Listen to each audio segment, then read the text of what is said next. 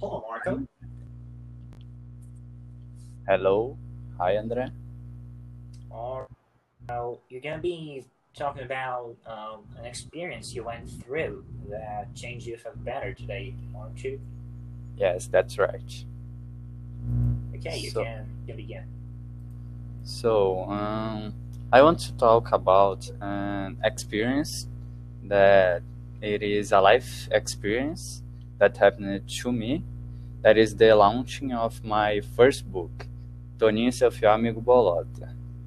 Um, in the beginning, um, I was very shy and I didn't, well, I wasn't prepared for this but I accepted the challenge and I had to go to schools, book fairs, and the most difficult part was to try to convince people to buy my book, like tell them the history of the book and make them to buy really the book.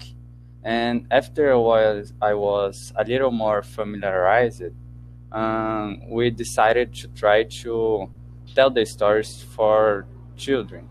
So it was um, difficult too, but I go on.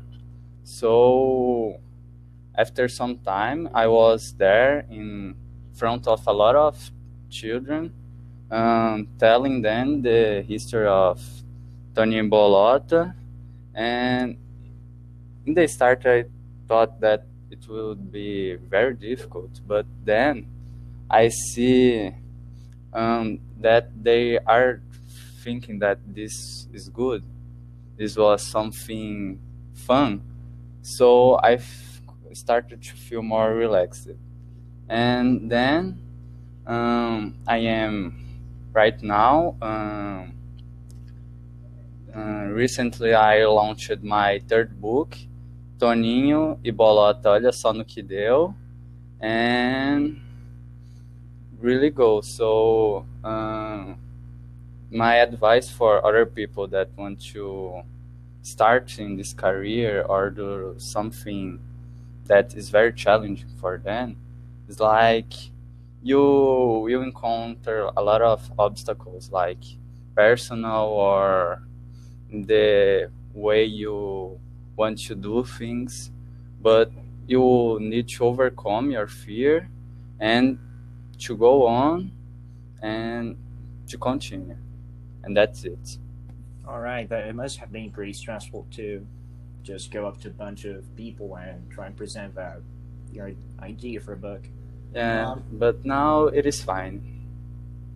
Okay, so my story is not about myself, uh, but rather it's about someone who I knew in the past. Um, his name was Pedro Davi, and he was a classmate, a classmate of mine, and and and also of yours, but that's not relevant. Yes. Um, but um, he was a pretty quiet guy, not not much of a guy for talking. Uh, he used to to sit in the the corner of the of the class. He was never a very talkative person. It took him a good while for him to open up. But um, the thing is, he was not really a relevant guy. He only got some feuds with other public kids, but that's also not relevant. But what is relevant is that uh, there was a time when the school's administrators they came up to the class and they said that the school would be having a talent show, a talent show focused on singing. And a bunch of girls were like, "Oh my gosh, they're they're gonna have a talent show! It's so cool! We're gonna be able to to sing Shallow." Literally, all of them sang Shallow. And in the middle of them was Pedro David, which was very surprising. Nobody expected him to to make such a move.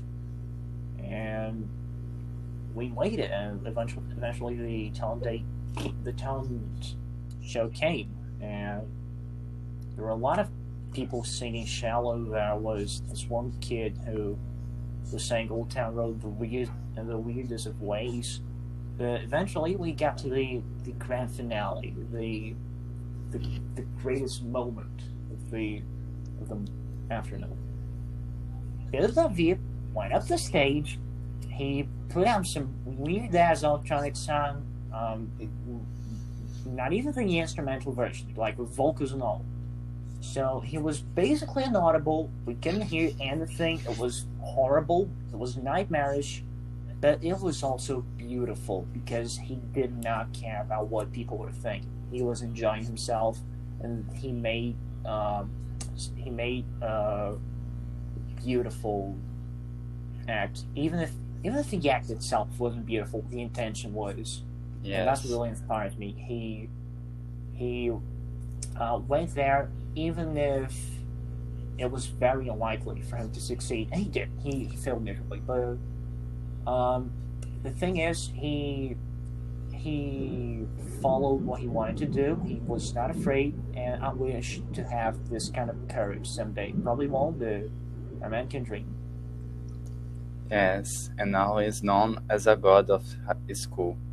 Yeah, he's known as the the great savior of, of the school. It's a shame we lost him a couple of years ago. He left the school. Yes. But yeah, I suppose that's it. Um, That's I'm it. officially recording now. Bye.